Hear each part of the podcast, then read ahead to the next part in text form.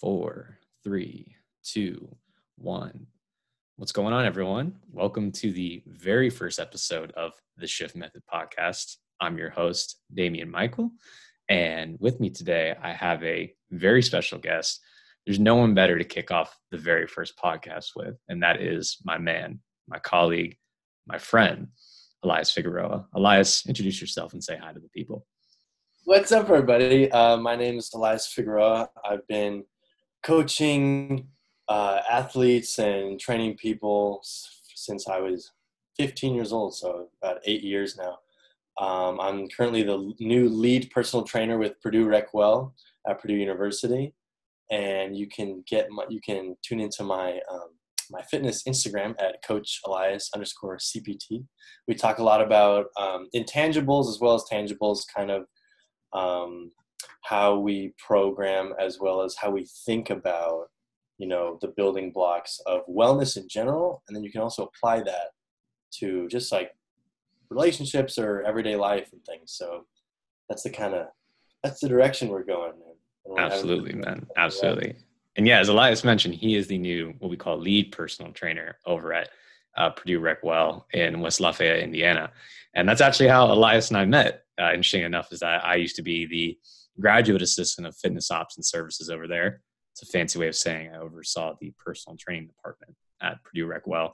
And Elias was one of my personal trainers over there. Amazing guy. I met him initially just in a meeting that we had at work. He ended up doing what we call a personal training prep course, where he took a course to uh, further his interest in personal training and then ultimately get certified. Uh, he was no, he was already you were already certified, right, through NASM.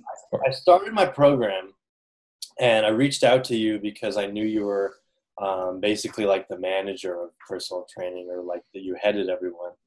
And you were like, okay, you started your program. You know, we have this class, and be really good to. Um, it'd be really good to get the hands-on um, experience of how we do things. And I was like, okay, how do I do that? Like, let me send my application, and here we are. Absolutely. And even though, like Elias mentioned, you know, a lot of the times people in the class are, you know, they're just getting into their major. Most of them are usually in sophomore status. Uh, Elias is now a senior, and he, like you mentioned, has a lot of coaching experience prior to even getting his cert or even working at Purdue RecWell. So he's got a lot of great information. So after this, I would highly recommend following the man, checking him out. He does really honest and open long form conversations, right? It's very, you know, raw material from the heart, and he's really, really intelligent. So, highly recommend checking him out afterwards. So, what we're going to talk about today, a couple main talking points, which is going to be starting a fitness platform, COVID 19, and how that's affected us personally and the fitness community as a, a broader uh, illustration. And we're also going to talk a little about bodybuilding because that's one of Elias's specialties. So, starting off with a fitness platform, we're going to take this time to kind of briefly explain both individually what our platforms are uh, and why we created them and kind of anyone who's interested in them so they can know a little bit more about what we do or what we're aiming to do as well as if you're trying to start a platform or some kind of you know fitness uh, fitness trend of your own or whatever you're trying to do what maybe steps you could take or what action items you can take to uh, further your goal. So i'll go ahead and start first as some of you might know, my uh, company is This Shift Method Fitness and Education LLC. Uh, and the reason why, if you want to get more of a deep dive and you're, you like to read, I would head over to my website, theshiftmethod.org. I have my very first blog post is actually explaining what the shift method is overall. So the TLDR, for those who are listening, I'll be short and sweet to the point. Uh, the shift method's goal is to shift the culture of physical activity.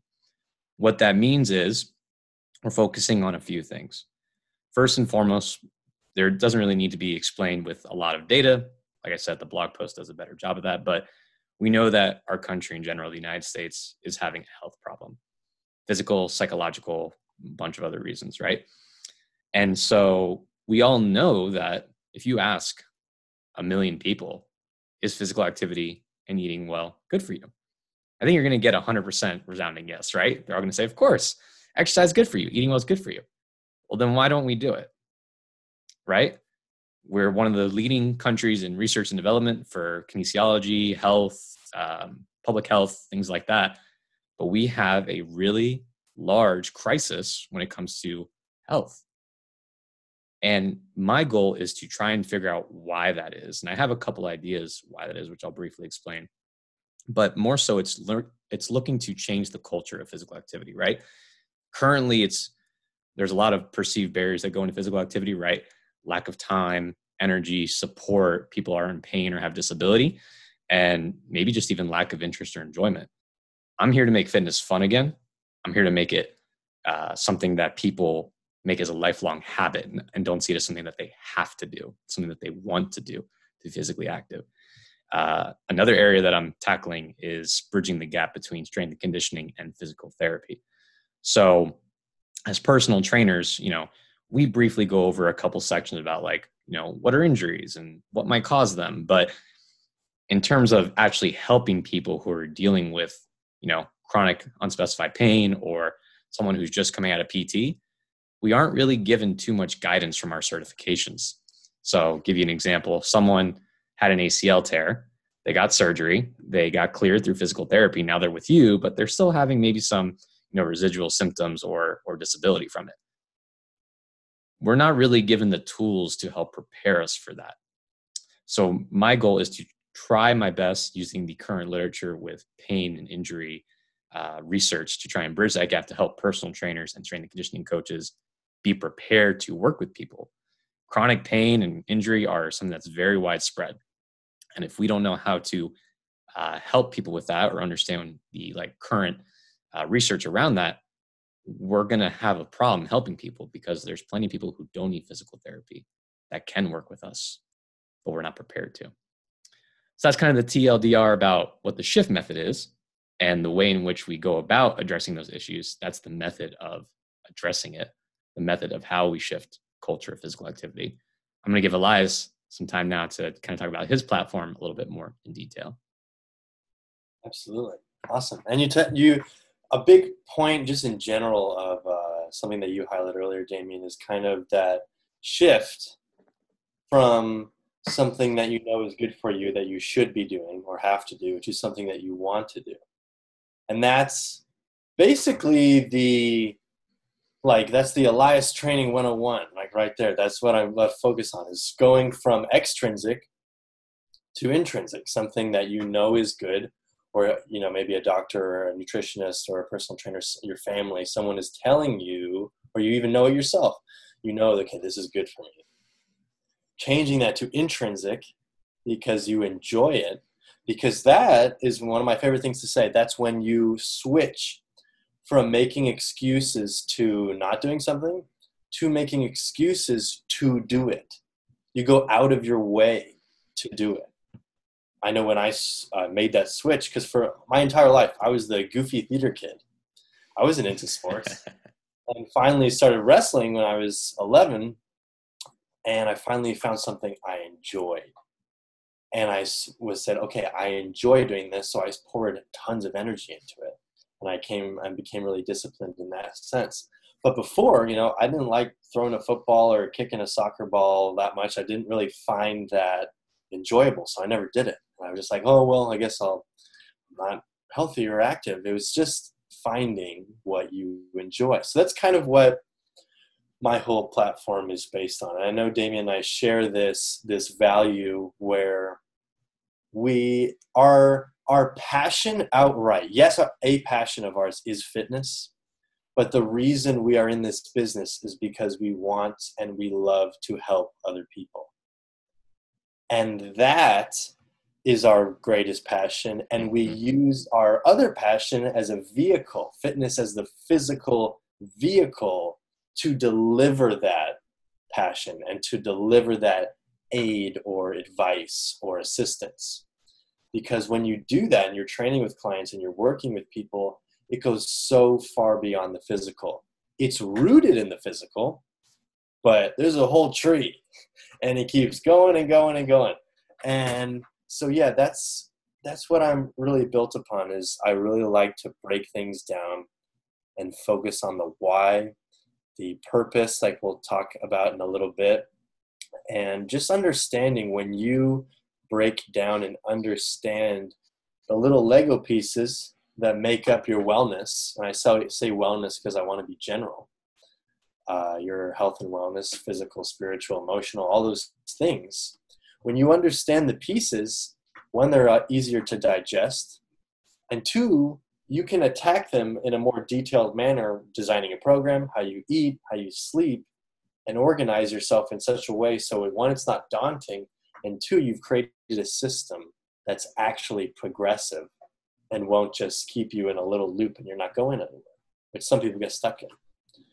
So yes, as Damien, uh, and as he knows me personally, uh, I like to rant, I like to talk, I like to be goofy, and so a lot of my platform is just conversation based, and I'll just sit and talk to you guys uh, for a while, looking into more biomechanics and a little more organized um, training uh, when we kind of get some more toys, when we're able to hop back in the gym and have more resources to us. But the root, I would say, the root of um, I know, and like I said, Damien shares this me shares this uh, idea with me is yeah, just wanting to help people and have them understand that they have so much power within themselves if they only realize it. And it's not my job to tell you to realize it, but I hope my actions and my advice can help you yourself realize it, that it's here. It's not anywhere out here. It's here. Yeah. Absolutely, man. That's my spiel. That, that was beautiful. Brought brought a tear to my eye. I'm gonna have to edit that out so the people don't see it. No, I'm just kidding. But but um, no, Elias hits on a lot of key points. And if you got if you guys read about, like I said in that first blog post I wrote, a lot of I should say a main reason why Elias and I are good friends and why we click so quickly together uh, at our time at Purdue, and even now, even though we're basically on opposite ends of the country, is we share a lot of the same values. Uh, you'll hear him say things like discipline. You'll hear him say things like intrinsic or autonomy, right? These are all values that are explicitly stated as to why I started the shift method. And kind of like Elias said too, it's about changing your perspective, right? Going from one position to another. That is a shift. A shift is there's a bunch of definitions, but the verb to shift is a smaller incremental change over time. I'm paraphrasing, but it's something similar to that. And that's very true in terms of forming habits or changing who you are as a person, right? If you want to adopt a healthy behavior, if I said Elias, you know, Elias hasn't worked out in 10 years, let's say, right? And he comes to me, he's like, I want to lose weight, I want to do these various goals. And he's like, okay, well, I haven't even worked out in 10 years. And if I, as a trainer, say, all right, we're going to be working out five days a week, I want you to track your diet. I want you to start also exercising at home and I want you to make these other behavior changes, right? If I just keep adding layers when he hasn't even started from baseline, hasn't even made one change, it's probably not going to happen, right? Shifting and adopting healthy habits over time is incremental, right? And I know in America, we're the land of extremes. That's just how we are, right? We want to go from zero all the way to 100 right now. That's not how it works small changes every day getting better every week every month. And before you know it those small changes those inches right? Those inches over time that's what adds up to miles. That's what adds up to long-term change. And like i said elias hit that perfectly on the head. It's those changes come from yes extrinsic does have its time and place but personally finding joy in the process of what you're doing right joy in being physically active in whatever way that makes sense to you, right? Physical fitness doesn't look the same for everyone, nor, nor should it. it should match your interest and be something that you enjoy. So awesome, awesome job explaining what you're all about, Elias. So thank you for that. The next thing I kind of want to talk about is, as Elias alluded to earlier, it's a great segue, is this concept of purpose and why, right? So passion is important, right? Passion's the fire it's pouring it's you know getting ready getting ready to go getting energized. But purpose is the direction right? Purpose is the map. Purpose is the car so you know where you're going right? So when we talk about our why and our purpose for why we created these elias would you be able to illustrate for the people your purpose your why and why you created the platform you did? Absolutely. So yeah, it kind of it all comes down to okay. So I have this passion, which is fitness, right? I love the human body. Um, when I started wrestling when I was 11, I became obsessed. Like you can see, little like human person right there. Like I have a picture of uh, Gerard Butler as Leonidas, like in my room. I love the human body in all aspects, and that's why I think I kind of went into of all the different um, kind of weightlifting or kind of forms of exercise. I loved bodybuilding because it did have such an aspect of art and self-expression. And for those of you who don't know, I grew up my entire life and all throughout high school um, performing and in theater and doing shows and all kinds of things. So I found that this this specific sport, my this purpose was, um, or like in my sport of bodybuilding, is a way I could express myself. So I have that passion of the body. Now I'm also a super empathetic communicator and um, extroverted person. I love communicating you? with you. No. Me? No. um, so I realized, okay, I love helping people. I love working with people. I love fitness. I love what that does to the human body. What if I created a system that not only advanced and accelerated and added to um, and, mo- and helped motivate, find other people find motivation within themselves um, with in the form of wellness? What if I de- helped deliver that to them? And then I was like, what?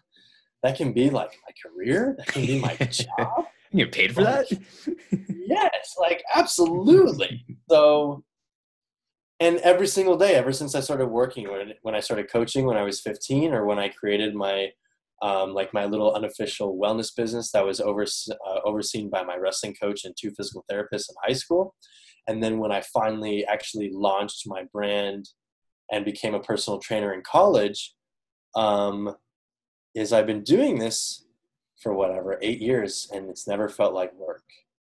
And that's the goal, right? For all of you listening, like whatever it is that you're doing, it doesn't have to be fitness. Find something to do that doesn't feel like work because you will just smile more, which is what we should be doing anyways. And you'll just enjoy your life. And plus you want to you want to feed your life and be able to provide to your loved ones with something that you're happy doing you know it's a it's a great it's a great goal to push for anyways elias ran. here we go um, but i would say yeah my that purpose that i have in my heart is helping others see allowing others or not allowing others because you do this to yourself but um, assisting others in being more positive or or you know in when they're in a gray area or in darkness being progressive and being positive because it's not blind positivity and it's not toxic positivity. Toxic positivity, for those of you who don't know, is when you're speaking to someone and just if they're confiding in with you and they're speaking to you, trying to be emotional with you and say, hey, this is going on in my life, you just say, oh, well, don't focus on the negative, be more positive. That's po- toxic positivity. it's actually a bad thing. We want to shy away Hey, just stop being depressed. Exactly. That's like go-to thing with my friends, and we all kind of have exercise this. more, eat less. It's that simple. exactly. You have this, um, and people don't even realize it. Think, oh, of course, positive. The more positivity you have, the better you'll be. But people fall into it, and I'm and I'm a uh, someone who's fallen to this as well. Is you can have a point where you are so positive, you become toxic in the way that your thoughts work is because you stop being progressive. Enjoy and allow yourself to, to celebrate yourself when you are experiencing something negative. Acknowledge those feelings because your feelings are valid. But then don't just say, okay, but I need to be positive. Say, okay, I'm experiencing this negativity. What are my tools so I can pick myself up again and learn from this experience not forget it, mm-hmm. learn from it. This has to do, especially, I'm a super empathetic myself, so I'm going to use relationships because it's happened all the time. we're, we're, talking about relationships um, with a job. You know, you get a test grade. Don't forget it. Don't block it out of your mind because then you're just running away from it. But take it in, absorb it, own it, and learn from it. You don't want to be, start creating circles. You want to create a staircase. You want to be moving in a positive direction. So, yes, so I guess what I would say the mission statement or my general purpose is I want to assist others in switching that frequency that they have in their head when they're just going about their daily life. And it can be applied to fitness, but that's just one lens. You can apply it to everything. Since I've done this, you know, I've gone in my head and I've gone, you know, taken hammer to anvil and I've changed kind of the way that I approach conflict. I've become a lot, my, my thoughts are much more more like I'll use the word zen. I feel a lot more zen. I feel a lot more relaxed. I struggle with anxiety and and some forms of depression, and since I've done that, they've come way down. And then when I hit those rock bottom feelings, I already know that I'm going right back up. I don't sit there and fester. Mm-hmm. I know okay, what are my tools? What have I experienced? What are my questions? Who can I reach out to? Am I reaching out to too many people? Am I reaching out to the right people? Do I need time alone? All these questions, you kind of have time to speak to yourself and speak to others and affirm with yourself. And it takes time, you know? But the, the first step is the hardest because it takes some ego death, as some people like to say. Kind of getting rid of the ego, looking at yourself in the mirror. It's the same as lowering the weight because it's too dang heavy. Yep. It's the same thing. It's that kind of progressiveness. The second you do that, and you take have a little bit of that ego death, you skyrocket and you become stronger. And I'm being vague when I say strong because emotional, you know, with relationships. In the gym, physically stronger or faster or more endurance, whatever, what, what have you. So, yeah, that's my spiel. The, the purpose is to get others to think more critically, organically, and progressively positively. Very well put, man. Very well put. And yeah, to kind of again, you're going to notice a lot of similarities with me and Elias. Um, I'll sue him for copyright later, but what I'm trying to get at is, like I said, we have very similar values. But when it comes to the purpose of the shift method, as I kind of mentioned, right, is to help with the physical activity and changing the culture of physical activity. Uh, hopefully, the world one day in the future, but right now focusing on America because that's home for us. Um, another big part of it is also, which I had a great opportunity to start with at Purdue Recwell and at Florida Atlantic University at my alma mater for undergrad, uh, is to be a pillar of reputable education for fitness professionals and health professionals, right? Um, you know, exercise science, because it is a science, is uh, changing rapidly, right? One of the areas that I mentioned I focus on is pain and injury science, um, but there's other things that are just going to change over time. A lot of things that I'm going to talk about on this podcast within a decade, there's a good chance that a lot of it's going to be outdated and not true anymore. A lot of things we read in textbooks is outdated and not true anymore. And that's not to knock the people who wrote the book, right? They had to lay the groundwork for us to be where we are today. We have to respect that. But I want to create a platform, where I am creating a platform to be that source of conversation like we're having right now, where we can openly discuss ideas, where we can make mistakes, where we can figure it out together, put our brains together and see what can we do better? What might be the best course of action given the information we have right now? And maybe we can learn from each other. And maybe we can get rid of old information and adopt new information. Or maybe we can say right now, we don't know what the hell we're talking about. And we need to put that in the bookshelf for right now and move on to something else. And ultimately being able to bridge these gaps, various health disciplines, try our best to sift through some of the, you know, pseudoscience and, you know, some of the um, outdated stuff so that we can move forward with our field. Because ultimately people trust us or at least people try to trust us and our responsibility is to provide the best information possible. And a lot of that comes from i think you know, Elias talked about ego a lot, and that's a big thing with, you know, I adopt a certain amount of beliefs on a certain subject and then I just stick with it and I don't change. It's the ego, right? The ability to admit that you're wrong or that things have changed. But if I can sit down and have a conversation with Elias and we start with the same premise, same goal, which is we're here to help people. That's our goal. If we start from that place, man, we can go anywhere we want. Because if my goal ultimately is to help people, I'm more than willing to sacrifice my ego. I'm more than willing to say that I'm wrong. I'm more than willing to change my mind like that if that's what's required to help people. So, working with individuals to make the country a better place, specifically helping people become more active and deal with and those dealing with pain injury, and also providing educational platform for fitness professionals to have conversations like this is one way to look at my purpose. Very good. So, kind of the last thing we'll talk about here about our fitness platforms is this concept of taking action. And Elias again was he's getting ahead of me on this man. He's good. He's sharp. We were talking a little bit about how we get there and what that's like. And I'll kind of start us off on this. So Elias and I had many a Starbucks conversations up at Purdue about what we want to do, how we want to kick off this platform, what it's going to look like. And you know, this is something that I personally struggled with growing up my entire life. And luckily, I think I've come to a place where I'm getting past it, right? Shouldn't say I don't care anymore, but that's kind of the attitude I approach anytime I want to do something with like an endeavor, right?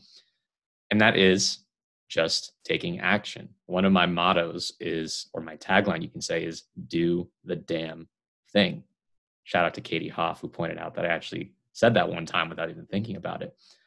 But when it comes to whatever it is you're trying to do, you want to start a business, you want to start a podcast, you want to start a fitness account, you want to create some kind of, or you want to engage in some kind of entrepreneurial endeavor, right? Whatever it is you want to do, it is important to plan it out, right? You don't want to invest your life savings into something you know nothing about, right? You want to make a plan, you want to weigh out the pros and cons. But at the end of the day, you need to pull the trigger and do it. Because if you don't, if you wait for the right opportunity, you're going to be waiting for forever because there is no perfect time. And I mean that. If you're thinking about doing it, do it. I wish there was a better way to explain it, but there really isn't. You have to be comfortable with the uncertainty of it, right? My my train of thinking, I've talked with friends who are like this as well, is that the reason why we don't do it when we dig deep and we ask ourselves why we're not comfortable is we're afraid it's not going to be perfect. I have a very big problem with making sure that things are exactly as they should be. As you'll see for this podcast, I have notes and everything written down, talking points, right? A little bit of a perfectionist. Reason being is I have problems with being wrong. And I have problems with being wrong because if I'm wrong, that means I gave false information at that point in time to people. And then that means my reputation is on the line. But here's what I realized you're going to be wrong, even at times that you don't know that you're wrong. And like I said, a lot of things that we talk about in this podcast or in future ones are going to end up being wrong in the future anyway. The best thing that you can do for yourself and to help other people is be honest, be genuine. If you don't know, say you don't know, but move forward with the information you have. And then when you hit a brick wall or when you can tell things are starting to change, own up to it and change the course of action. That's all you can do. The person who is says, "Okay, I did my research, I got my stuff together, I'm going to take action now and then adjust on the fly" is going to be eons ahead of the person who writes down and makes that perfect plan because eventually something's going to come up and that plan is going to have to shift. There's that word again shift. It's a great word. But things are going to happen where you're going to have to shift your plan again. You're going to have to make changes and you're going to make changes and you're going to make changes and you're never going to do it. You have to take action, adjust as needed, and just keep pushing forward. Elias, what do you have to say about when it comes to you personally or just with friends and stuff you've experienced well, with taking action? I have a fun anecdotal story for everyone. Let's hear it. I love story time. Damien was basically my action coach for my whole damn platform. I was explaining to him. We would sit down when I first started working um, uh, with uh, Purdue Recwell with the training team. First, I was uh, worked with the operations, and then I when I became a trainer, worked over there. When I first started working there, I was like, man, I want to get to know my boss. and things went very very well. We became best friends, and um, so we yeah we would meet and for like it's like Starbucks, and we would chat for like an hour or two, like once a week, once every two weeks, as often as we could. And I had, and I still struggle with this, but I think as myself, I think I'm getting better with this. I have all these ideas in my head, and like if you know me personally or even from this podcast, you know like the way I communicate is kind of all over the place. It's not as, I have a lot of energy, but sometimes it's focus. So I have this plan. I have these ideas. I want to do this, and I want to do this, and I want to do this. And I was I was explaining this to Damien, and then he was like, "Okay, so why don't you just create your page now and do it?" And I was like, "Well, it's not perfect. I have all these ideas, and I don't have a camera equipment. I don't have an editing crew, and a blah blah blah." And he's like, "You have an iPhone, right?" I said, "Yeah." And he's like, "Okay, you're done. That's it." I was like, "But it's not perfect." He's like, "Nope, shut up." You're done. and so I was still stubborn. You know, we went into the spring semester and I was like, okay, starting to build some ideas, formulate things. And finally, it took, and with this kind of segue soon, we're gonna we're gonna talk about COVID in a second. Um, it took the silence and the concentration of the quarantine of the shutdown to finally look at myself in the mirror, and I was like, okay, Elias, you got to just do it. Just do it. It's not going to be perfect, but it doesn't need to be perfect because people aren't focusing on if it's perfect. And so, guess what happened? I went in my backyard and sat in a in like one of the my cushy chairs in the backyard, and I have like a like a little lounge area with a table. I put my iPhone in front of my face, and I talked for like five minutes, and then I made a secondary video for like four minutes. And guess how I felt? Amazing! And guess what went away? All the anxieties and the worries and the this and the that and blah, blah, blah, blah, blah went right out the window. And I was like, I just made my first fitness video with information that I've studied for over eight years of things and ideas and, and opinions and cross reference. And, and it just came out. And what was the most important thing that I loved about it? I had fun. I had so much fun doing it. And then what I do. I have my channel, I post it. I have people reaching out to me that I've maybe met once when I visited a friend at their college or, you know, in a different place, you know, friends of friends of friends reaching out to me all of a sudden. This is fantastic. This is wonderful. This is so cool. This is different. This is, you know, this is genuine, blah, blah, blah, blah. And I was like, wow, I didn't expect this. I put my heart out and said, Hey, I want to help people. I have information to share. I don't know everything, but let me tell you what I do, what I do know, and what I'm trying to know, and what I'm trying to increase my knowledge of. And not that I'm overly obsessing about the praise I got, but it was something unexpected. And I reached people I didn't expect to. And that's a big kicker with what we're trying to do with our brands and in general. Like, with fitness and reaching people, and you can have an effect on people you do not realize. I think I'll let Damien explain this concept, but he explained one person knows one another person, and through that they know was it a thousand people? Yeah, you can imagine within your lifetime that you'll have a thousand interactions in which you'll know someone on a somewhat intimate level, meaning you go to the grocery store and you meet the clerk and you get to know their name because you see the same clerk all the time, right? Or the barista at Starbucks or your neighbor, right? I think it's safe to assume in your lifetime you'll meet a thousand people, right? And have that kind of interaction with. So yeah, Elias, do you want to continue that one or do you like me to explain it? Yeah, well, it's your idea, so I'll let you um, just say with when it turns into three people, especially how powerful that is. Yeah, absolutely. And I'm trying to remember. I think it was Dr. Jordan Peterson. He's a clinical psychologist where I first heard this on some podcast on YouTube. Where yes, yeah, so it's a arithmetic thing, right? So if Elias and I each know a thousand people, let's say, right? We're pretty extroverted people, so there's probably a good chance we've had at least a thousand people in our lifetime already. I think that's fair to say. We'll assume that each person we know knows a thousand people, right? That puts you one person away from a million and two people away from a billion. And that's because of the wonders of this little thing right here and the internet, right? So when you're starting your platform or your company or whatever, if one person likes your thing, if one person is commenting or sharing your thing, that's not trivial. I have 240 followers and I am stoked. And I don't do it for the followers, I don't do it for the likes. I do it because I genuinely enjoy putting content that helps people and that it's engaging for them. There's nothing to do with me. I enjoy it because it's fun stuff I'm interested in, but it's for them. 240 people. If each one of them knows a thousand, do the math. That reach is endless. That reach is global.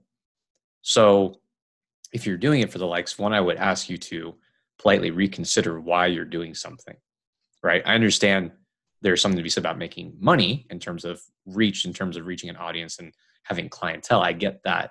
But in terms of content creation, right? Creative outlets in what you're doing, right? You reaching one person means that that human being gave their time, their currency, which is not refundable. You can't buy it. Time, it is what it is. And they had the ability, they wanted to look at what you created and provided for them. And just know that that process is also exponential.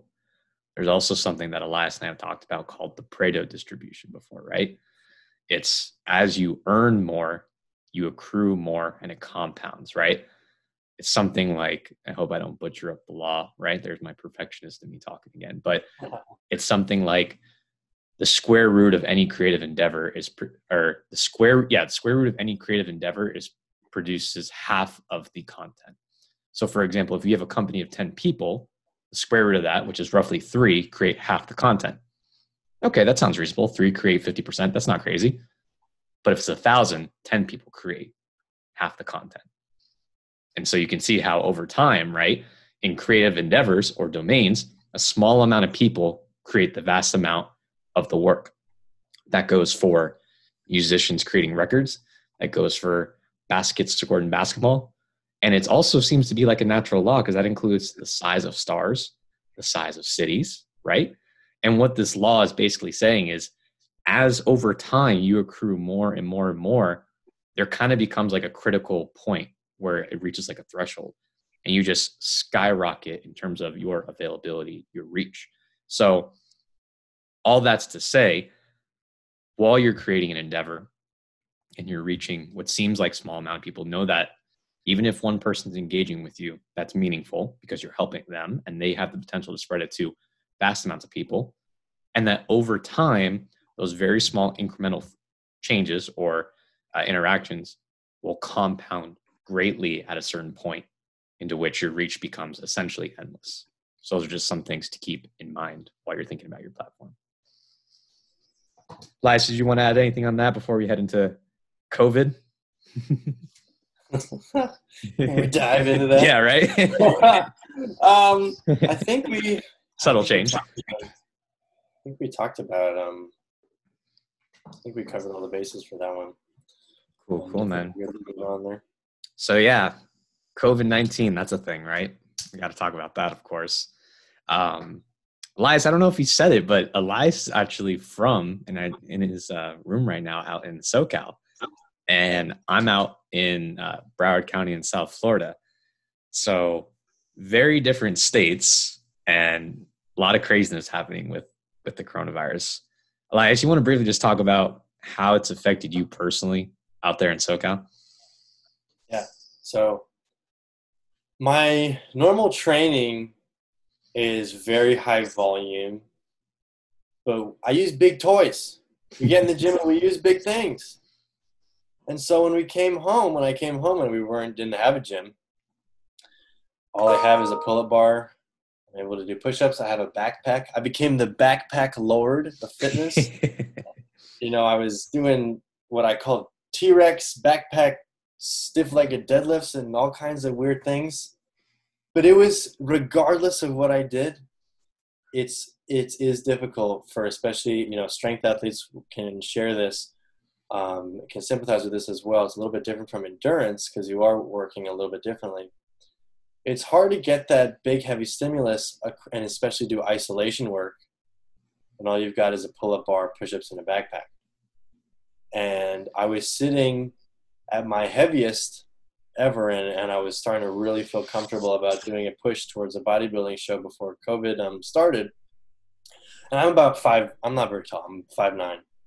Um, and I was 172 pounds, feeling like a pretty strong workhorse. I was getting my pony legs and my gorilla chest, and I was feeling good. And then I came home and I didn't have that stimulus. And I also wasn't walking around campus. And between my work uh, between work and class, I was walking about two hours a day. So I was spending 14 hours a week walking. That's a lot. I didn't even realize until I came home. And that really changed the way I was getting in all my way more than my um, prescribed or minimum cardio that my body needed um, without even realizing it. and so that stimulus tons of the stimuli changed. And so we came home and i'm basically operating out of this room. I get out of bed and i finish the semester right here in this desk. And yes i was doing my at-home workouts so i would go on jogs a little bit and the stimulus wasn't the same and no matter what i did and i know a lot of you guys can sympathize with me i lost i lost about i just weighed myself today i have lost now 14 pounds since i've come home now did that scare me? Oh, absolutely. I freaked out. I was like, holy crap. you know, because especially in a sport where you're can, you know, especially the, the, the cycle I was in was for a, a lean bulk and trying to um, increase uh, muscle mass and lean body mass. That was scary. But what has, what has this encouraged me to do is one, respect myself and know that I'm something other than a physical being I'm something other than just a bulk or a cut. I'm a human being with feelings and emotions. And, you know, I'm very fortunate to have a roof over my head and have running water and have loved ones. And that honestly has been the biggest part, I will say, the biggest part of my fitness in COVID is focusing on those parts of my wellness. Yeah. Am I staying healthy? Am I moving around? I'll be honest, it has been hard for me to make that switch. And, you know, because I don't have my fun toys or whatever, I don't have the gym. It is, we, it did show a challenge at first, even though, okay, sure, I'm a personal trainer. Sure, I have this new job at blah, blah, blah, blah, blah. I'm a person with feelings and I didn't have what I was used to. So that was an adjustment. And it was a bigger adjustment than I realized. But what do I realize now? Okay, I can still be healthy. I can still focus on my relationships this is a point in time that where I don't know how long it will take, and we can all make positive uh, ch- adjustments in our life to come back to safety sooner in this country. Um, it's momentary, and I can get back to the idea of okay, now I want to be 175 pounds. You know, like it's some body weight, it'll come. You know, I'm okay you know i'm loved and that's all that matters so i will say yeah much, where the, my biggest challenge presented to me soon turned into a huge lesson of to know and respect this passion of mine which is fitness but to even understand and i'm talking to both people that are new intermediate and other health professionals that are speak that are um, listening right now don't get overly wrapped up in the physical aspect of this job mm-hmm. or of this passion or of this universe because it's so much more than physical if you're out there right now and be like oh you know what i was on the water polo team and i'm a stud and you know i'm i'm jacked and i have great genetics i'm going to be a personal trainer you're doing it for the wrong reason if you are all those things and you love to help people, boom, you just crack the case. There you go. That is awesome. but if you're only doing it because you know you've had anecdotal positive experiences, or maybe you've had some beginner's luck and beginner gains, you're doing it for the wrong reason. So make sure when you're doing something as yep. you know, as as as um, as eager or as or as as large as wanting to be a fitness professional because it's it's large because you are responsible for other people that's a big thing that's the only reason why i'm saying it's a big thing to do you are responsible mm-hmm. for at least one other person at a time take in that consideration because you don't want your lack of preparation to cause someone to get hurt. That we, that's what we want to avoid. So I'll say another Elias rant. Um, yeah, COVID. What did it show? What did it reveal to me? That yes, or maybe remind me. Yes, I am in an aesthetic physical sport. But what does that sport mean to me? What is it? What do I feel like when I don't have it? And was I depending on it too much? Yes, I used it as a form of meditation every day or almost every day.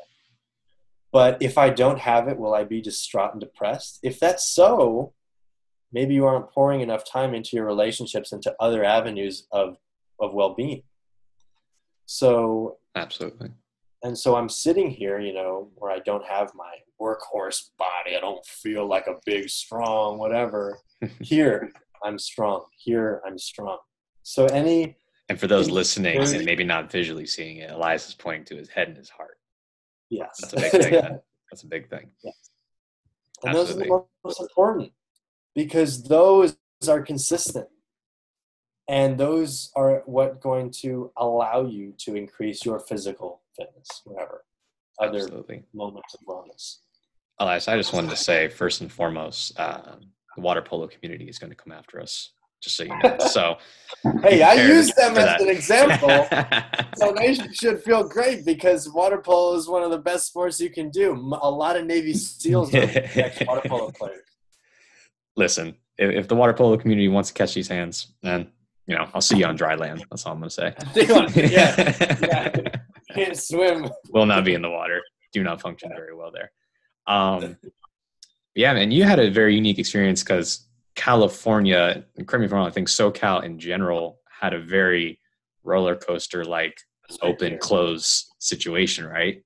Strict here. And I will say really quick, um, I got so I got home for spring break. Spring break has lasted five months now. Uh, we're still on spring break. The same way, I, I, came home for spring break and it's like, oh, never went back. Yeah. it's crazy because most of my clothes are in Indiana back at school. I came home with a suitcase twice the size of my laptop. So I've been wearing um, spring clothes for a while. I'm only been home. I've been wearing, you know, basketball shorts and tank tops for the most part.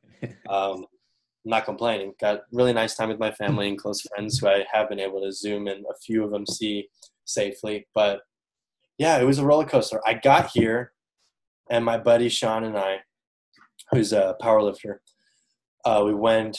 And it's funny. We he does his powerlifting, and I do my my bodybuilding hypertrophy. But we kind of meet in the middle and take breaks and communicate. It's really fun. Really nice system we've created.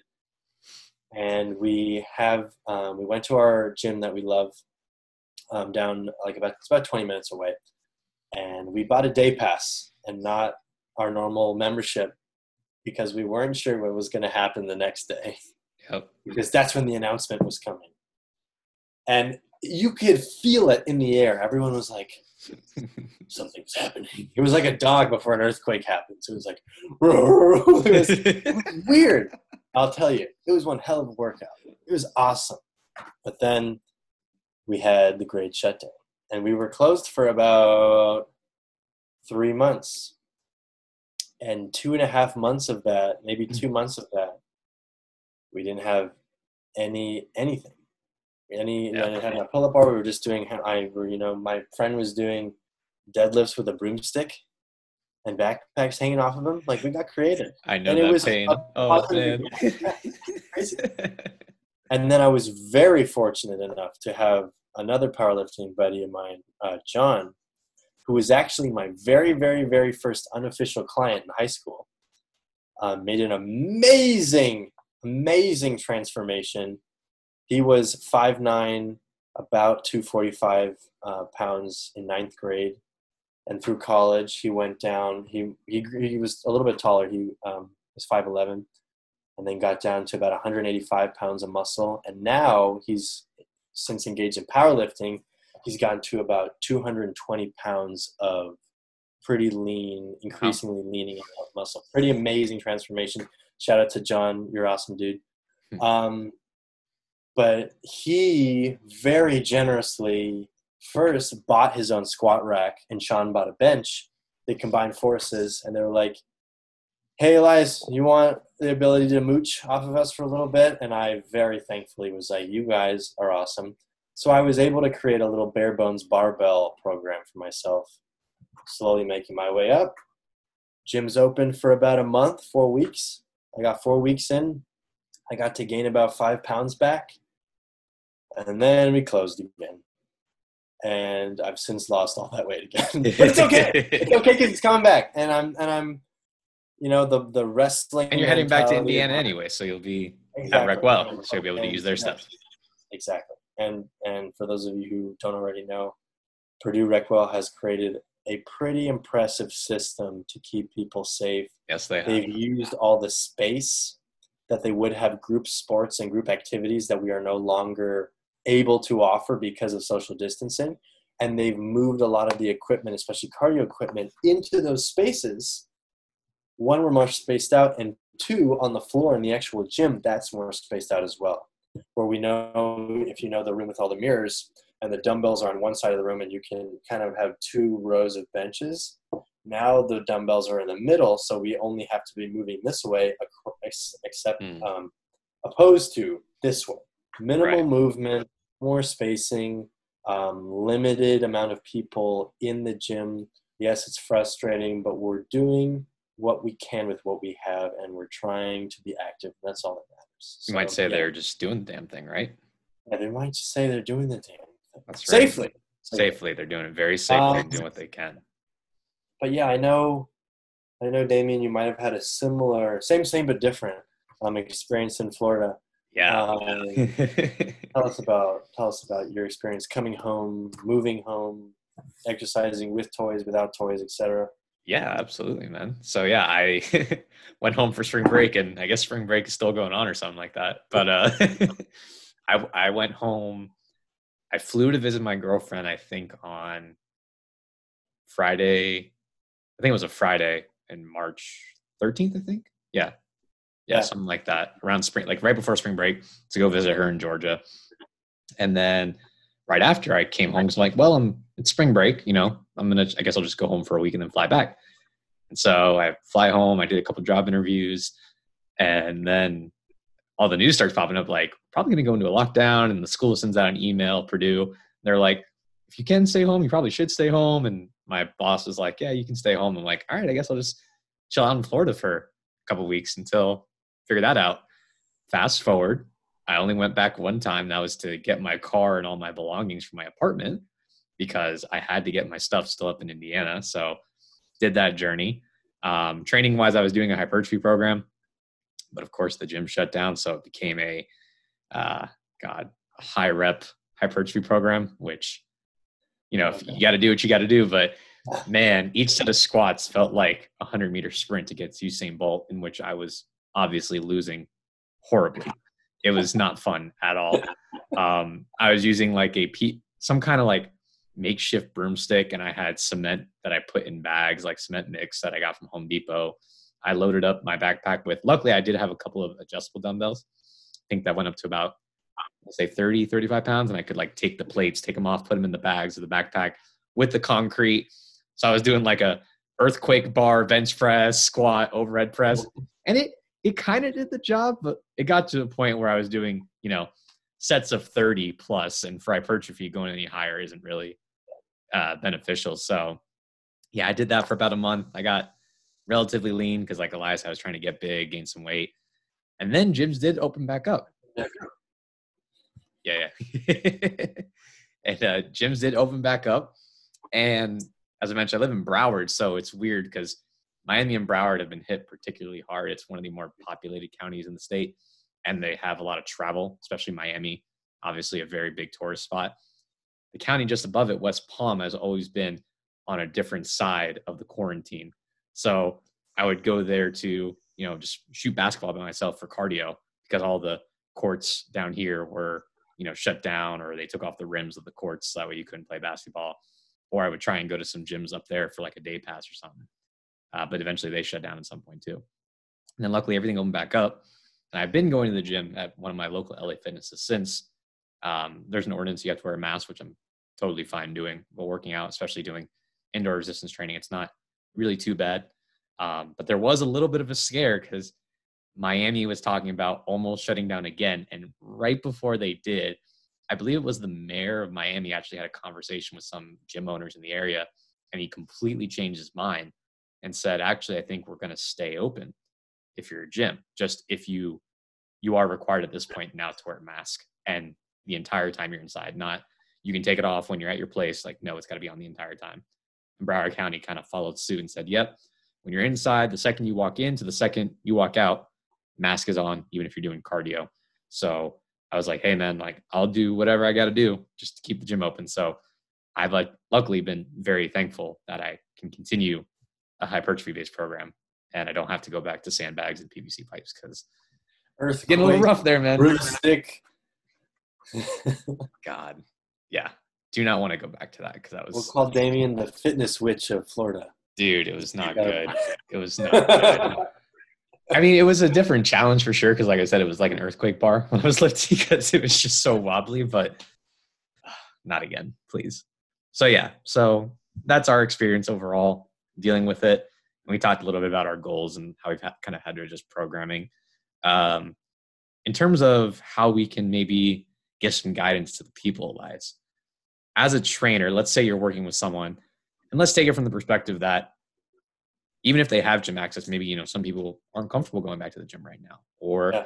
wearing a mask is very difficult for them because maybe they aren't uh, as in good a shape, or maybe they have trouble just breathing in general with the mask on. So I'm stuck at home, and I don't know what to do. What are some things that, or what's some advice as a personal trainer that we can give the people who are working out at home to help them still be active during this time? biggest thing, and this I think I am allowing myself to feel this as well. This is not a period. I mean, if you do create this for yourself, awesome. Because I've seen some pretty impressive, impressive progress with people Mm-hmm. doing amazing things with bare minimum tools. But for the majority of people, it can be hard to find that same stimulus as a gym would. Yeah. Find this time, I would say, to just you're you're oiling the machine. You're keeping the gears moving because you're preparing your body to enter the auto shop once again. You're not in there right now putting in a new engine. You're not putting in new tires. Right now, you're at home in your garage, literally. Sometimes some people literally with your own oil, and you're tuning things and you're making sure the car is running. Because we want to, if at least in the bare minimum, we don't want to go backwards. Mm-hmm. We want to at least stay, maintain, maybe push a little bit, and we're moving a little bit this way because we don't want to go backwards. And I even had that for myself. I went backwards. Did I fester in it for too long? No. Did I now am I getting back on the horse and knowing what that feels like using using that energy to get back on the horse? Yes. But I will say, as the backpack fitness lord, you have a backpack or a bag and a couple of books, not even crazy weight, you can do something to move and be healthy. I'm actually, I have my own um, online program of uh, fitness program uh, business, as I know um, Damien offers similar um, services um, on his website. Go check that out. And I am currently writing programs for people. One guy is actually um, working at a family summer camp and has a whole home gym or has a whole like little gym in their facility. So he's got a whole gym. So I'm writing just normal workouts for him. Mm-hmm. And I've got three others who are stuck at home with nothing else. And I said, okay, do you need anything? No. Can you use a backpack? Yes. Could you go outside? Sure. Do you have a yoga mat or something like a carpet? Okay, that works. If not, just go on the hardwood or whatever. Are you able to maybe invest in a pull up bar? Sure. If not, fine. We can make adjustments and do things without equipment. Absolutely. So, for the most part, they're doing things like they felt comfortable to invest in a pull up bar, which is like 30 bucks for a really nice one. If you're looking on Amazon, go check that out because it's not that much. where a gym membership gym membership might be 30 bucks for a month. That's up to you to decide. Mm-hmm. Regardless, you can do these bare bones minimal programs and still advance your fitness. Push ups, pull ups, running, sprinting, sit ups. Um, in your room, hit. The past two weeks, I've um, we run at uh, Purdue Recwell we run uh, something we call uh, virtual workouts of the day, and we're running strength classes, hit classes. Everyone's in their living room, in their kitchen. You know, you can do, you can be active without equipment. It might not be advancing you to the specific goal that you're used to focusing on, but you're oiling the gears so that when you get back in the gym, you hit the ground running. And you're not spending weeks, if not months, gaining it all back. You know, you're cranking, getting the rust off. Yep. You're able to be in a form or be in a place of fitness and wellness that your body can be like, okay, I'm used to moving in general. So now I will adapt to higher stimulus faster. Absolutely. And kind of like you said, Elias, is that there's might be a common misconception that and and it's true for some goals like if you are a intermediate to advanced lifter when it comes to strength training specifically if you're a barbell athlete yes this might be a difficult time if you don't have a barbell at home but if you're trying to just work on general fitness, endurance, even hypertrophy, if you have minimal to no equipment, you can still, at the very least, maintain what you have, right? You know, we know with hypertrophy, you can get it upwards to, you know, 20 to 30 repetitions as long as you train to or near failure and still elicit some kind of hypertrophic response. That can be if you, you know, for if you're doing a chest workout or upper body specific, are you doing push-ups? Can you do decline push-ups with your feet elevated? Can you do push-ups with a backpack on to where maybe you can only do sets of 10 to 12, right? There's ways you can still uh, produce those responses. You might have to get creative. Backpack is a great thing. Resistance bands can be very, very helpful because you can, if you have something to hook it onto, you can adjust the resistance by getting further away from the anchor. Um, maybe a time to start incorporating some isometrics, right? You can do wall sets If you have water bottles, right? even if you need to start with, you know, holding, uh, you know, each water bottle is usually a pound. They're about 16.9 ounces each water bottle. If you got a case of 24 or 24 pack of water bottle, that's about a 25 pound plate right there. You can do squats with that. Put some books in your backpack. You can do squats with that. You can do overhead press, right? There's a lot of different things you can do with household items. And it's going to be a little bit awkward, which actually might create a unique stimulus for you as opposed to going to the gym. But it might just be what you need right now to hold you over, right? Elias talked about like, you know, the idea is not to go backwards. It might, it's just okay to maintain. Like a lot of people are saying, if you don't come out this quarantine with learning five new languages and, you know, hitting a new PR and everything, and you didn't do it right, it's like, nah, let's chill out for a sec, right? Yes, you should still be active. And, you know, at minimum, we're trying to hit those ACSM guidelines, right? Are we getting at least 150 minutes of moderate or 75 minutes of vigorous physical activity, right? That could be walking, that could be doing yard work at a certain intensity, and then hitting each muscle group two times a week doing resistance training, right? That could be body weight or maybe adding a little bit of weight, like we said with books or book um, backpack or whatever, two times a week hitting each muscle group, right? If you can do that, and eventually, right, not everything's not going to be shut down forever. We is going to come to a point where hopefully we can go back to the gym or at least get back to our facilities in some capacity like Elias said, you'll be better prepared to tackle it. Because the first thing everyone's going to want to do, especially people who have been lifting for a little bit, and I know because I had to stop myself, is as soon as the gym opens up, you're going to want to go back and have crazy work because you haven't been in a long time. You're going to be like a kid in a candy shop. And of course, there's always that fear in the back of your head like, is this going to shut down again? Right? It's better to be a little bit prepared so that way when you go into the gym, you can do things moderately, but you don't have to start from more or less square one, as opposed to not doing anything and then just jumping and getting all excited. That's how you know injuries and things like that can occur going from zero to 100 without any prep in between. But yeah, i will just echo everything Elias said. Is you know find some things that you can use, whether it's backpacks, water bottles, how you can load them. Um, YouTube is a great resource. There's plenty of free fitness videos that you can find out there if you type in like no equipment or minimal equipment. Core work is relatively easy to do and modify. Cardiovascular, right? You can do various types of walking, jogging, um, you know, aerobic based exercises that are just body weight. There's plenty you can do. And last point I'll say is like Elias mentions that we offer fitness programming. I have clients who both have equipment and don't. So I have to program for people who are at home and maybe all they got is a mat and a staircase and that's all they got. So if you are looking for someone to help program you or some guidance, you can go ahead and contact us whenever you feel like it. So that takes care of that thing. The last point that I kind of want to get here, just real quick, Elias, if you have anything to add to this, is kind of where do you or what do you think COVID 19's impact will be for the fitness industry moving forward? Right. I'm optimistic that, you know, eventually, probably sometime in 2021, this will be something that we figured out. Hopefully, vaccine comes out, we get it taken care of, we find safer ways to operate, and we go back to somewhat of a normal life and function yeah. in the States. Yeah. But this kind of exposed the vulnerability of the fitness industry. And, and I don't say that, you know, happily. I say that in the sense that, you know, physical fitness and paying for it as a service is a luxury. Mm-hmm. Right. And so, you know, when the gym shut down, a lot of people were hit very, very hard. So, Elias, what do you think this might look like for our field moving forward?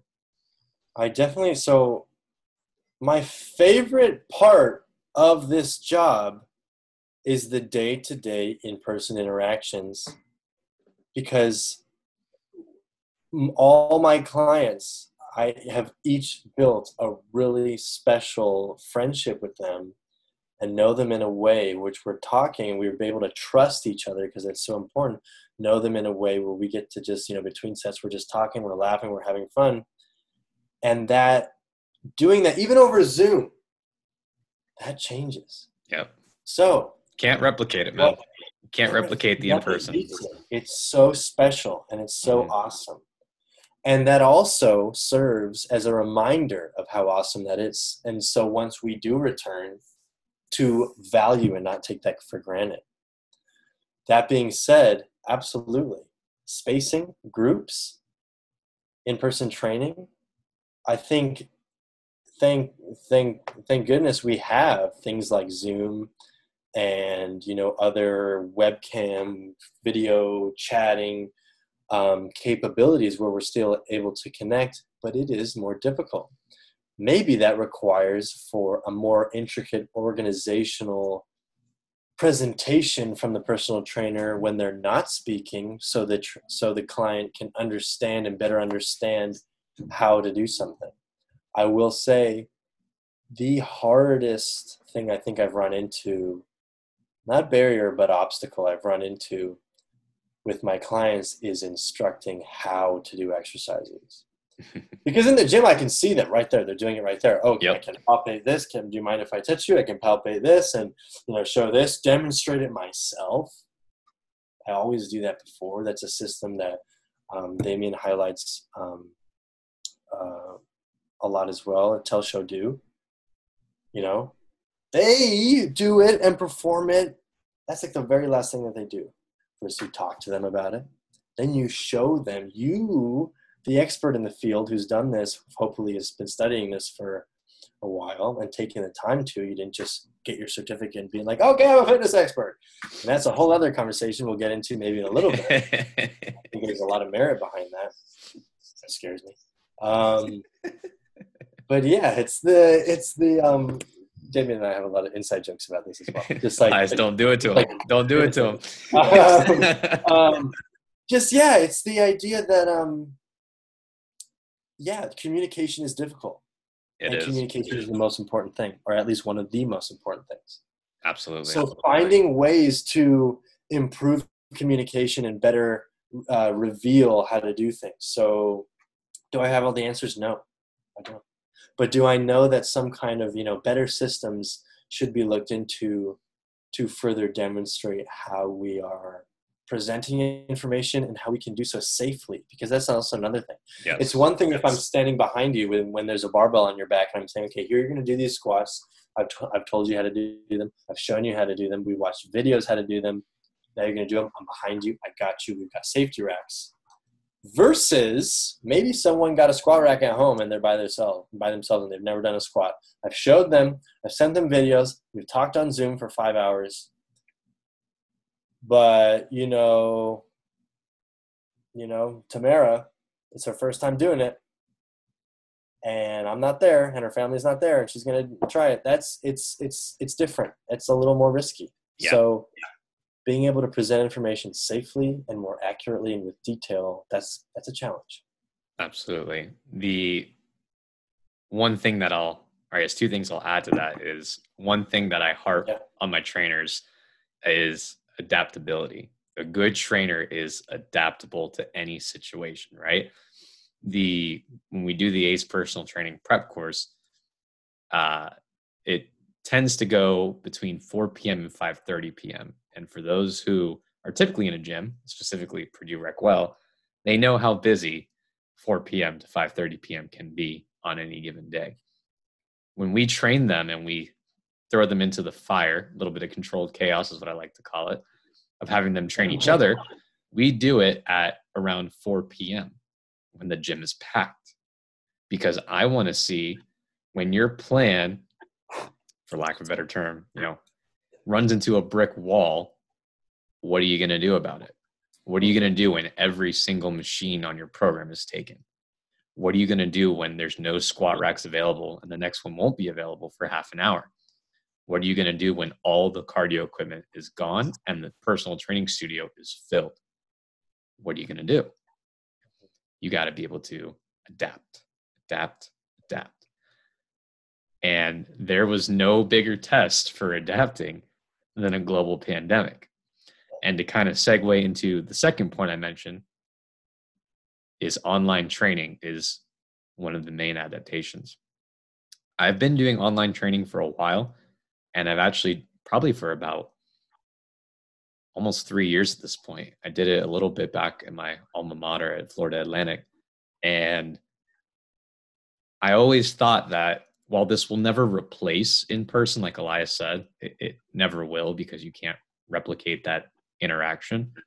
Mm-hmm. It's a good, affordable substitute, especially for people who have a, a decent understanding or experience working with a fitness professional or fitness, right?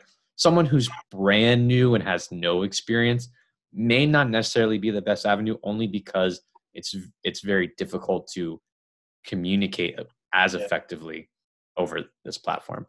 But I was doing Skype calls and sending my clients programs through Excel and we were making it work, man. And I think a lot of people at the time were like, ah, this is just like a fad. It's one of those fitness trends. Like it's not going anywhere.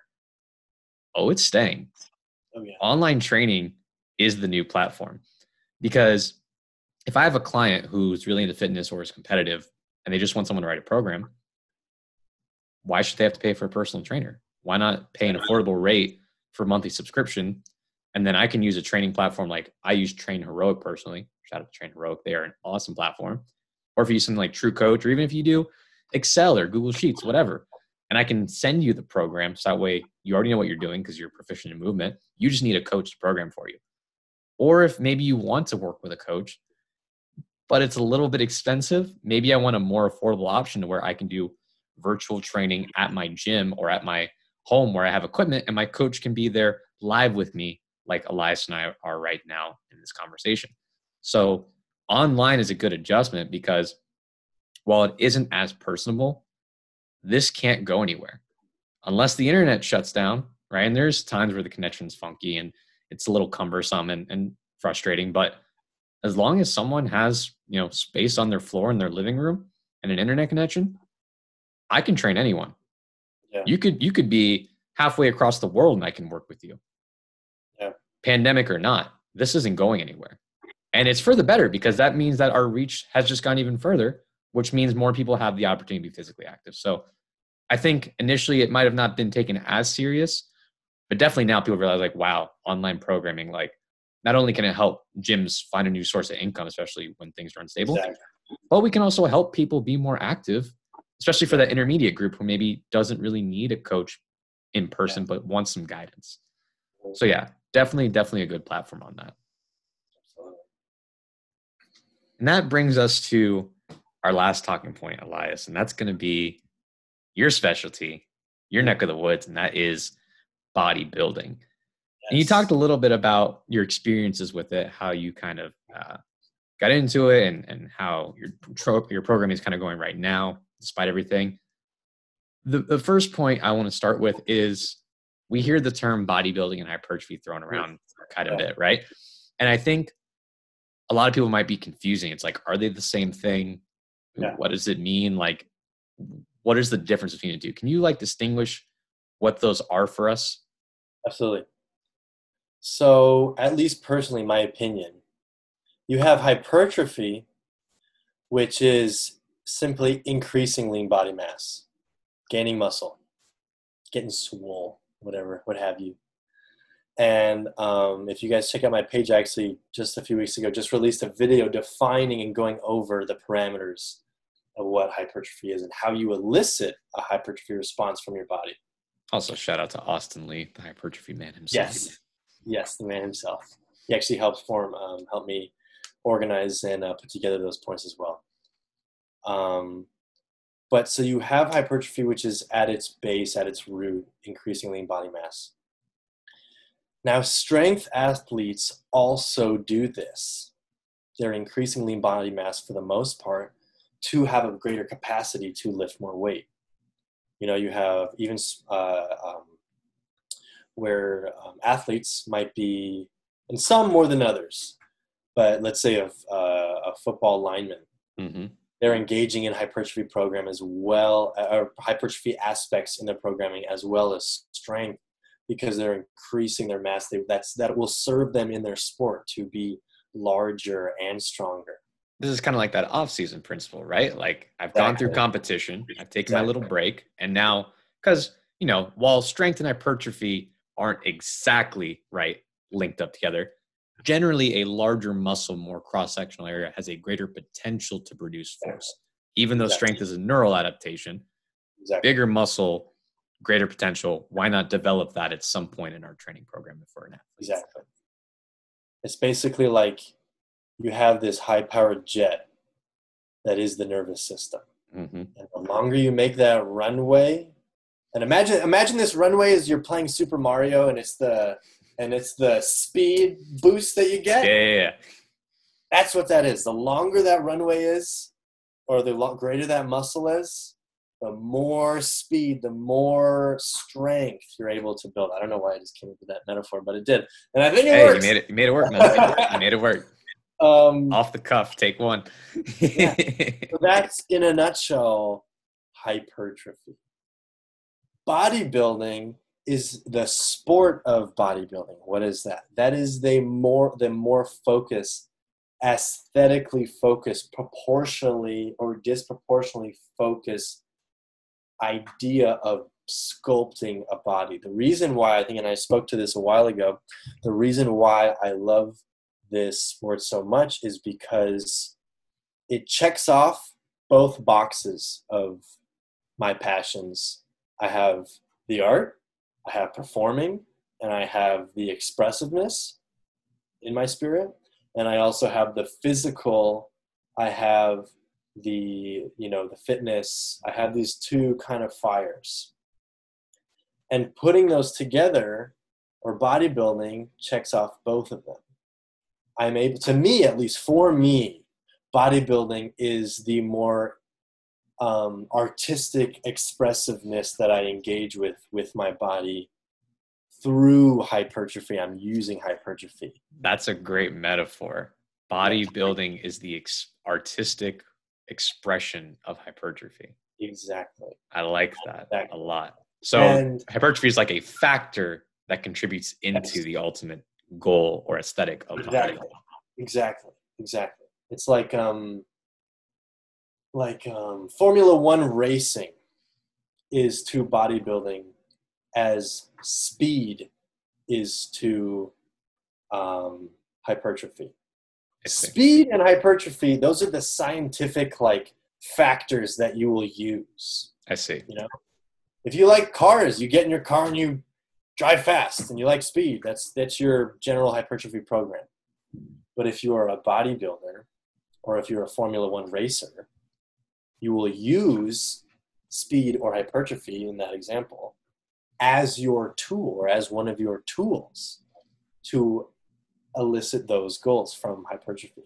And I think or, that's very important to distinguish, right? Because, well, you have maybe, you know, and this isn't knock the bros. I'm trying to be a bro myself right now. I'm trying to, you know, get bigger, trying to put on some lean mass, but I don't have aspirations of being in a bodybuilding competition um, or, you know, men's uh, competition. Elias, can you, now that we have that distinction as to yeah. hypertrophy being the factor that contributes to the ultimate goal of bodybuilding, what might some of the training parameters look like? The difference, like if you're just training straight up hypertrophy, just trying to get bigger, versus yeah. you're trying to compete in a show. Right. What might some distinct programming parameters look like for that? So you have that's a really good distinction. So you will have the initial, maybe seemingly similar programming of just increasing lean body mass, maybe accumulating more fat. And those two things are happening parallel to each other. Where they branch off, if we are preparing for a show, is maybe then in the strength athlete, we have hypertrophy building, and then we use that increased mass and jump it more to, towards strength, a strength rep scheme and take advantage of that mass for whatever sport. For a bodybuilding competition, it's not opposite, but it is different. We have that accumulation of mass. Now we hit a cut or, or a more focused prep. We've hit a point where now we are maybe adjusting our diet and our program to lose, to get as lean and as dry as possible with still maintaining as much lean body mass as possible. So when we get on stage, we're able to present that body without fat and water getting in the way. There's a big difference. Now, here's something that I thought is really interesting. On game day, for a power lifter and a bodybuilder, energy levels are completely different. On a game day for a power lifter, you're jacked up. You're trying to lift some heavy ass weight. You're trying to go crazy. For a bodybuilder, that might just be your weakest day of the year because you have dehydrated, mm-hmm. you have a lower income of nutrients in general, which are, if you are doing this, let me clarify. If you are doing this, do this safely with a nutritionist and or doctor because people have gotten hurt or even died doing yeah. this improperly. And I speak to those maybe to ju- choosing fad diets without educating themselves in general before, and I'm not a nutritionist, so I can't tell you what to eat, but I can educate you on this simple fact. If you, before you go off the rails and chew, not off the rails, but before you take it upon yourself to completely alter everything you're putting in your body, speak to a professional mm-hmm. Like a doctor and or a nutritionist, registered dietitian, I should say, before making those changes.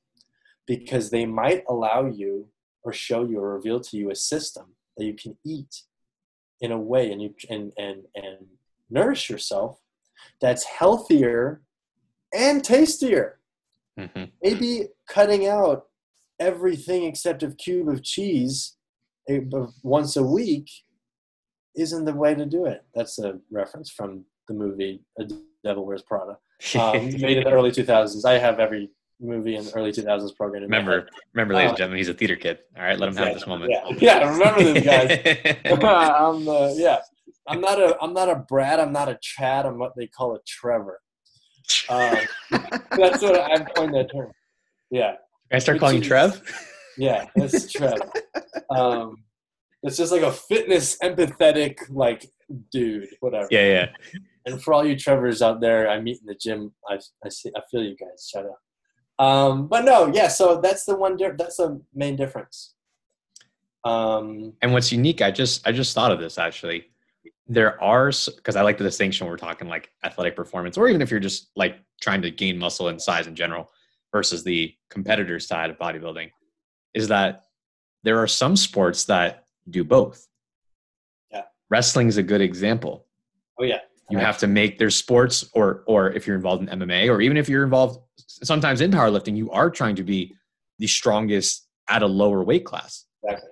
So there are times where the goal isn't aesthetic, Yeah. but because of the requirements and the cutting of the sport, would Yeah. you say that you almost fall into a aesthetic like programming to help meet the demands of your sport and weight class? It's, it's very similar. So when I wrestled in high school, I wrestled from when I was 11 years old all the way through my junior year of high school, where I suffered my second uh, stress fracture to my L4 vertebrae. And I'll Ooh. run through my. Uh, since we're talking about bodybuilding for a second, I'll kind of tell you my whole life story and summed up in about. I've got. I've been telling the story for a long time, so I can sum it up really fast um, yeah, it's very interesting. You, as a wrestler, you primary the everyone's thinking, oh, wrestler, strong, strength.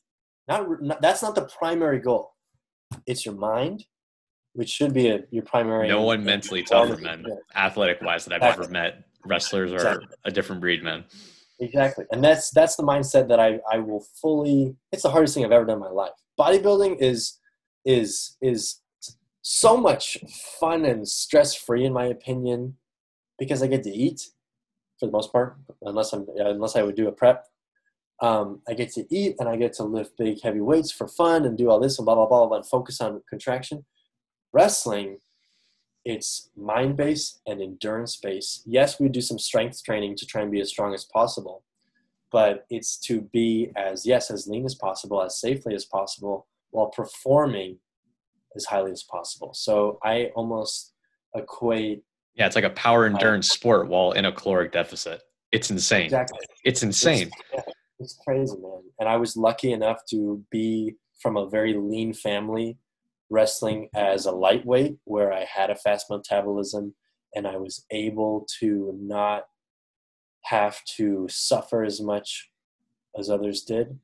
But there came the last week or two of of a match approaching, or the day before, like we would um, and this is and and wrestlers I think in different similar sports weight cutting sports should I I think in just in terms of health standards should identify this to do this safely because people have Yeah. died doing this um, and dehydrating and stuff. Literally, I remember this. I would step on this scale the night before a match um, at our last practice, and my coach would look at me straight face. He goes, "Okay, you can have dinner tonight." like what? Ah one this one uh Jesus, this one man. match, this one match I wrestled um it was the first ma- match I wrestled off of a concussion and because of the concussion I wasn't able to exercise so I accumulated uh, five pounds of water over the, my weight class and I had to wrestle in two hours so I won't go into the nasty details but I put a bag over my whole body I turned up the the heat in the wrestling room, and I also used the men's room for um, uh, to get rid of five pounds of water in an Yeah. hour. Avoiding principles, of course. And it's and it's and it's Jeez, man. it was tough. And and yeah, so you have these different sports with different. It's funny because you don't have like okay, it's game day, high energy, high things like high nutrition, high everything. It's a weird balance. You have different sports doing different things. So I found Yeah. with um, coming kind of coming full circle with bodybuilding, um, choosing either if you're doing a hypertrophy program or a bodybuilding program, or you're pushing towards a bodybuilding competition, because even those three three three things are different. Hypertrophy for a sport, hypertrophy for fun, bodybuilding for fun, or bodybuilding for competition. Which still in competition you should be doing to have fun Of course. but um, but there are people who do bodybuilding training with no intention of ever to compete. That's fine. Yeah. If you enjoy it, hell yeah, do that. Like more power to you. Now it seems Um, like with with bodybuilding, Mhm. the point I'm trying to get at with the similarity to the wrestler, obviously we're not condoning that type of behavior. We know that for sport, sometimes people just do things, even if it's not in the most healthy manner, to be prepared for their weight class, their sport. What are some of the if you had to if you were coaching someone who's in bodybuilding, what are some of the distinct distinct training parameters that are going to differentiate bodybuilding from just typical bro hypertrophy training? Is there a difference in cardio? Is there a general difference in you know, broadly speaking, nutritional habits as we're getting close to that prep? What what are some of the differences like you're training just to get bigger, put on mass versus you're training yeah. for a competition? Okay, cool. So in general, let's just talk about in, increasing lean body mass. I won't I won't because you have different parts of bodybuilding. Mm-hmm. Let's just talk about the lean body mass at first. We have nutrition for increasing lean body mass. Your body doesn't know. Well, I'm doing a hypertrophy program versus I'm doing a um, bodybuilding program, even though they're very similar. Maybe in a hypertrophy program, for a football player or for a powerlifter, you are still using strictly barbells. Or that program is still the big lifts and everything with some accessories, but the reps and sets are different. Right. As a bodybuilder, I am maybe prioritizing some of the isolation work first or having the compound section of my workout shorter than my isolation. We mm-hmm. have a general idea of like, okay, compounds first, compounds make up the majority of our workouts, blah, blah, blah, blah. That's for general fitness. Right. Bodybuilding is very specific. Maybe for a powerlifter running a hypertrophy program, we have all that those, you know, you know, I'm oh, I'm doing sets of 10 on the bench instead of my usual three to three to five. Sure. Now with bodybuilding, we are also and and we're just trying to you know get the chest, get the shoulders. We're adding mass in general, larger places. Maybe we're not doing as much isolation work. Bodybuilding, almost always, your program is changing based on your strengths and your weaknesses. So right now, for example, um, I because I wrestled all of my life, most of my life, my back was way more developed than my chest. I looked like a spoon in high school. like I literally looked like a spoon. like I was all like just this with like a concave this. You needed some jello? Like use me, man. Like I was just this. So what is I'll try and find some pictures for you guys. I love it. Um, but yeah, I was I was five nine, 119 to 126 pounds, eight to five percent body fat, just spoon mode. And I didn't care about what I looked like. I just thought about performance, performance, right. performance. And it got the job done. As a wrestler, I'm not pushing things off my chest very often. I'm pulling, I'm yanking, I'm doing these. Yeah, a lot of pulls. That's that's very true. So much pull. So yes, triceps important because it does attach to the shoulder and it does um, aid in um, movements when you are using your lats and your back. But chest, not so much, not as much, I should say. So when I started bodybuilding, when I um, recovered from my injury um, and was allowed to get back in the gym but not participate in contact sports, mm-hmm. My upper body days or my ch- chest days were a lot more intensive than my back days were because I was focusing on evening these guys out. I had reverse bro syndrome. I had all back and no chest versus a lot of guys like right, to, right. you know do the beach muscles and all back and no ch- and or all chest and no back. I had reverse bro syndrome. It was crazy. It was so potentially potentially it's the order of exercise, which leads into potentially where you want to play emphasis or put emphasis based on whatever you're trying to address for your specific anatomy exactly. and body. Exactly. So it's it's literally like sculpting. You look at yourself in the mirror or you have maybe a coach look at you and say, where do we need to add? Where do we need to maintain?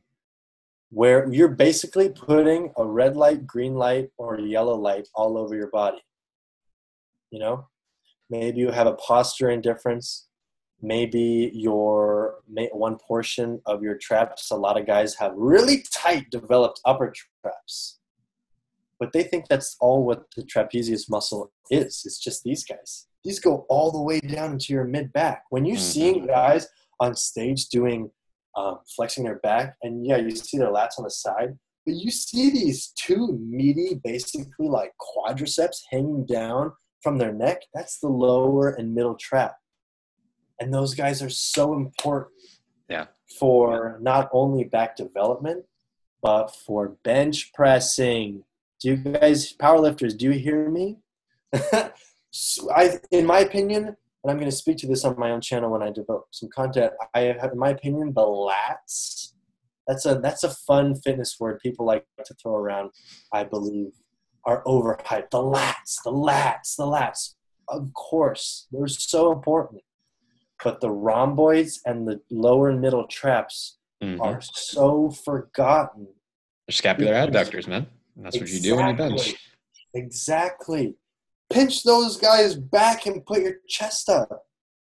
If you are bodybuilding and you're not using leg drive, those are so important.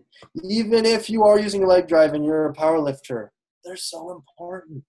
Absolutely. Focus on when you're doing your bent over rows. I see some people they're posting. I can really feel this in my lats for my rows.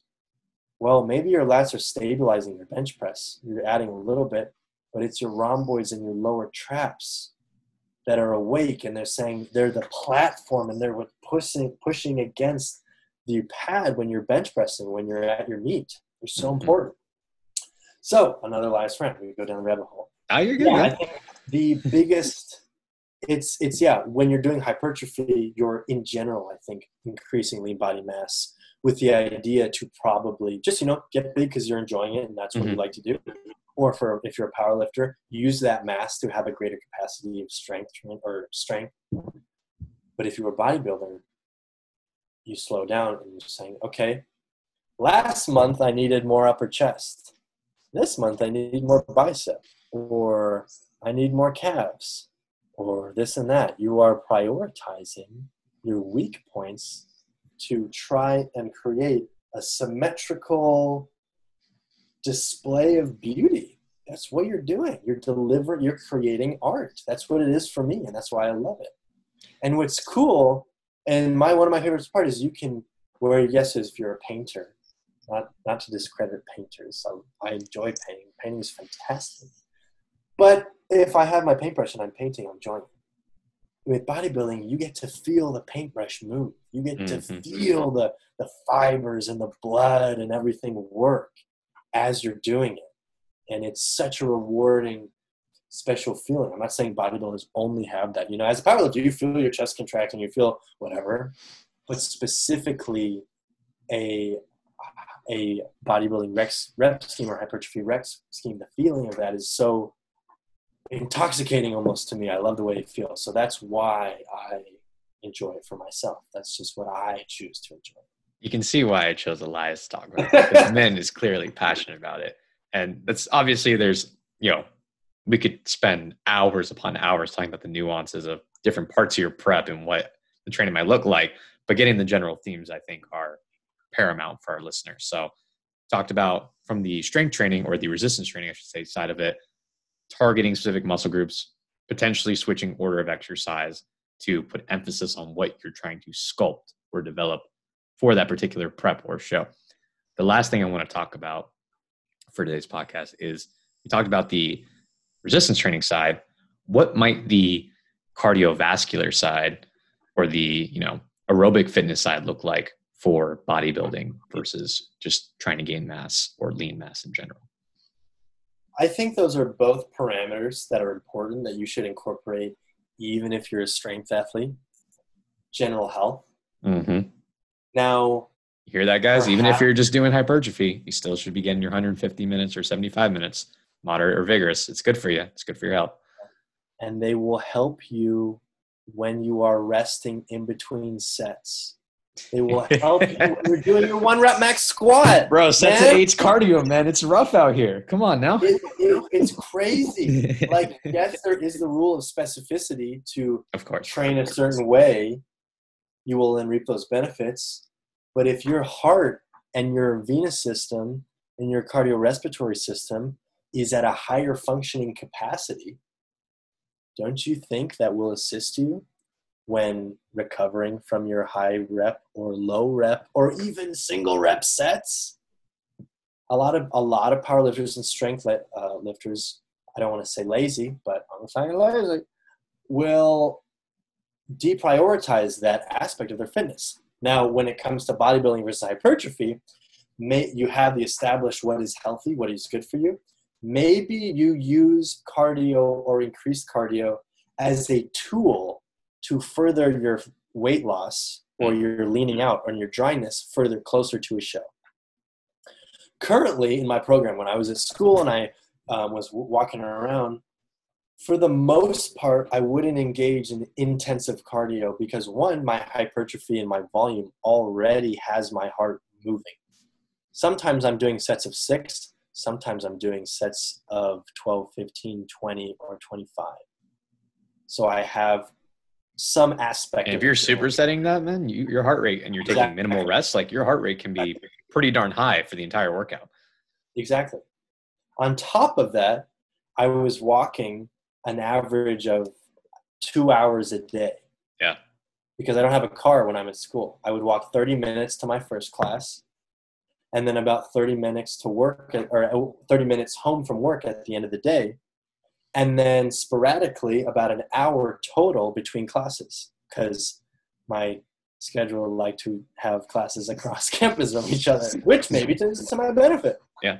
But on top of that, when I was super disciplined, when I have my structure, I would maybe take the time to get up and engage in some maybe 25 to 35 minutes of just um, uh, I would hop on a, a bike or like a stationary bike or an engage Kind of doing like some LISS, like low intensity, steady state kind of thing. Exactly. Just focus on it, get my mind off things, and it would feel really good. And it kind of speaks to, yeah, you, but in terms of just every day to day intensive HIIT fat burning workouts, those don't exist. A fat burning workout doesn't exist. And I'm going to also, coming soon will be my episode on weight loss. It's a clarification. Absolutely. For a- those, just to say what Elias is saying is that all workouts target various um, stores of energy. Depending on the intensity, might alter it, but there's no pure one way of only burning pure 100% fat. It's not physiologically possible. Exactly. clarification before everyone gets all freaked out in the comments. We have workouts that burn more calories because we've spent the time doing so. Maybe we have an exercise or we have a, a workout we've uh, spent and it's burning a thousand calories in that exercise because we've spent the rep, the volume, the weight, whatever. It doesn't have to be running. It doesn't have to be No. swimming. Swimming. It can be weightlifting if you do it- Cardiovascular exercise is healthy for you, but to lose weight or burn calories or burn fat more or less or target more fat stores, it doesn't have to be done cardiovascularly. Exactly. It's just it's just a tool to help with creating a caloric deficit or creating a way to burn Exactly. calories. Exactly, and that's the and exactly what Damien just said. I don't know if me pointing this way is also pointing. Oh no, that that's that work. Maybe I can edit it and figure it out if it doesn't. But Okay, we'll move it um, yeah, it's calorie deficit. That's it. There's no there's no intermittent fasting is the magical tool. Maybe it's a tool that works for you. I'm not discrediting it, but it is a calorie deficit that will allow you to lose weight. Absolutely. That's it. It's as simple as that. But it's a simple thing because it's so simple. People overlook it, and people think fat makes me fat. Carbs make me fat. Protein does it make me fat? I don't know. Are you eating more than? That, are you eating more food than your body needs to function and do everything day to day? Where do you think all of that energy is going to go Yep. if you're not using it? Some of it may go right through you, but not all of it No, sir. your body goes, hmm, I am an animal and I don't know that I am, it's 2020 and that I might have a refrigerator or have access, easier access to food. My body might think that I'm a Neanderthal and I don't know where my, where my next meal is coming from. So Yep. I need to store this. And because we live in a different society than we were designed in or created in or evolved in, we are now have to cr- act in a way that our body is no longer naturally doing us a favor in, in most circumstances. Our body was designed to behave in this way, but we want to behave in this way. So we need to find a, a system that uses the body's um, uh, system, or you understand what I'm saying? Uses the body's yeah, yeah. Um, physiology to elicit the results that we want. It's not black and white. It's very qualitative. Absolutely. And that's all fitness is. Qualifying, qualifying, qualifying, qualifying. There's no yes and no. There's no that's thousand percent correct. Even if we, in this podcast, have said this is how we do things, tomorrow it could be discredited. But so far, we are accumulating our education to deliver our experience and our anecdotes. There is a lot of gray area, and that's why it's a human science, right? People, and this will be for another podcast, but there are a lot of biological factors, psychological factors, and social factors that influence anything we do fitness based. And with that, sir, I think that's a good place to end the podcast for today. Elias, it's been a pleasure, man. It's always good talking to you, but it's finally good to get you on the podcast. So much, Thank you, Damien. Uh, go ahead, tell the people again where they can find you. Absolutely. On Instagram, you can find me at Coach Elias. That's just all lowercase one word. Um, Coach, and then my name, E L I A S underscore CPT. That's at Instagram. And then, yeah, we're all developing lots of intrinsic, intangible, as well as tangible. Um, I do mostly operate, soon I'm moving back to Indiana and will operate outside of Recwell. So if you do, if you are a part of Purdue Recwell or part of the Purdue Greater Outreach, do look us up, do look into our personal training and things. I offer um, also, outside of that, I do offer my own program writing for those of you not affiliated with Purdue. Um, make sure you, understand that clarification. Um, for those of you who are not associated with um, Purdue, I do do my own online programming. and We have a lot of fun doing so, lots of personal customization. So, yeah, looking forward to meeting some of you guys and connecting with you guys in the future. Absolutely, man. Like I said, Elias, if you're interested in coaching, uh, if you're in the SoCal area or if you are interested in bodybuilding, pursuing those endeavors, great men to reach out to. Um, for me, the underscore shift underscore method, just how it's spelled, that's Instagram handle. Head over to theshiftmethod.org, learn about services that I offer, what the shift method is, check out the blog post. Also, the uh, merchandise site through Teespring is there as well if you want to uh, cop a shift method shirt, as well as we're also selling masks on there as well. We have the night shift mask and the day shift mask. Uh, every mask purchase, one dollar uh, proceed will go to feeding American children in need. So it does go to a good cause. So head over there. That's theshiftmethod.org and Instagram handle at the underscore shift underscore method. Elias, great talking to you, brother. Hope you enjoy the rest of your day. All right. I'll see you soon, buddy. Thank Take you, everybody. Care.